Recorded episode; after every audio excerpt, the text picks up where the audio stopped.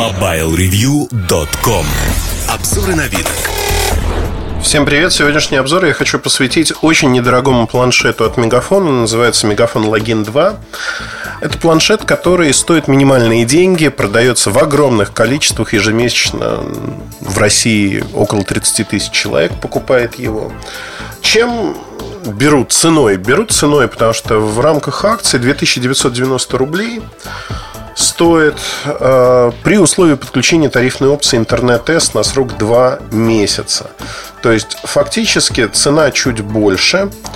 Э, может быть, зависит от региона, да, но до 3500 рублей э, вы можете купить то есть цена планшета без подключения всяких опций 3990 рублей. Ну вот в Москве, например, эта опция на 2 месяца стоит 780 рублей.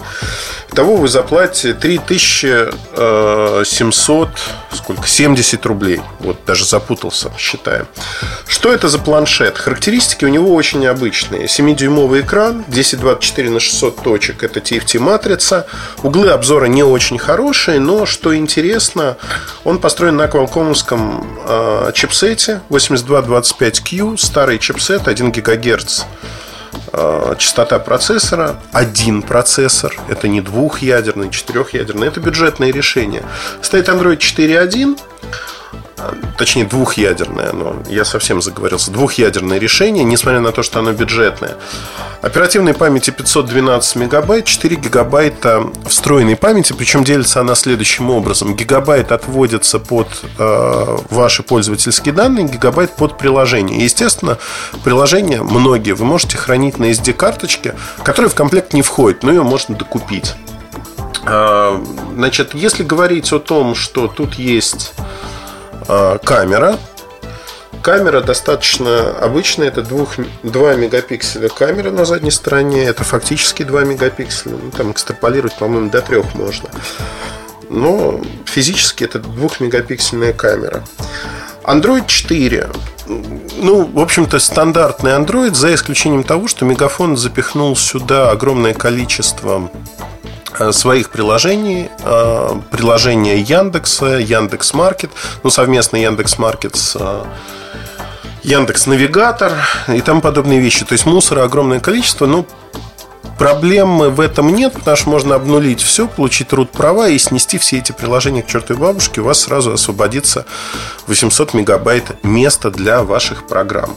В общем-то, кому-то это будет нужно, кому-то нет. А чем хорош планшет? Тем, что достаточно емкая батарейка 3000. При не очень активном использовании вы совершенно спокойно неделю с ним проживете. При активном использовании 2, 3, 4 дня. Я, честно признаюсь, решил с этим планшетом поиграть вот в какую игру. Я пользуюсь Nexus 7. А Nexus 7 мне очень нравится. Я подумал, а вот смогу ли я прожить с планшетом Megaphone Login 2 так же, как с Nexus. И какие у меня будут впечатления? Конечно же, когда я ставил софт, это все было медленно, я обновлял прошивку. То есть он не самый быстрый, отнюдь. Но за свои деньги, наверное, соотношение цена-качество достаточно правильное. Потому что не быстрый планшет, надо это признать.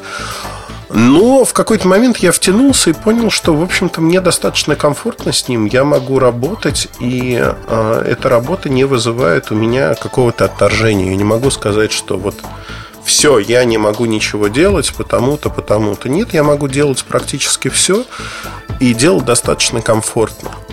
Исходя из этого, в общем-то, ну, что могу сказать? Могу сказать одно. Работа с планшетом не доставляет никаких проблем, если не ставить завышенные ожидания. Большинство программ игрушек запускается э, медленно, но тем не менее. И за аналогичные деньги вы ничего достойного на рынке, в общем-то, не найдете. То есть это вот минимальная цена, которая вытекает э, из бюджетности этого планшета. Тут надо понимать, да, еще такой момент. Если у вас до этого был, ну, например, Nexus 7, то, конечно, пересаживаясь на логин 2, вы будете ругаться. Ну, завышенные ожидания.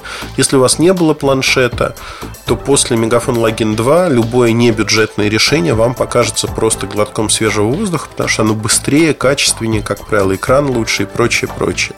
Но тут есть еще важный момент – в планшете за эти деньги уже есть 3G. Конечно же, сим-карта блокирована только на мегафон. в России, во всяком случае. Если вы уезжаете за рубеж, вы можете поставить любую сим-карточку. Как правило, она будет работать. Только МТС Билайн или 2 в России вы не можете поставить. Они заблокированы. Во всем остальном этот планшет э, достаточно неплох, он хорошо работает. И это стандартная игрушка. Есть клавиш регулировки громкости, есть обычный микро-USB, разъем 3,5 мм, можно слушать музыку, можно смотреть фильмы, можно поставить торрент-приложение, качать торренты.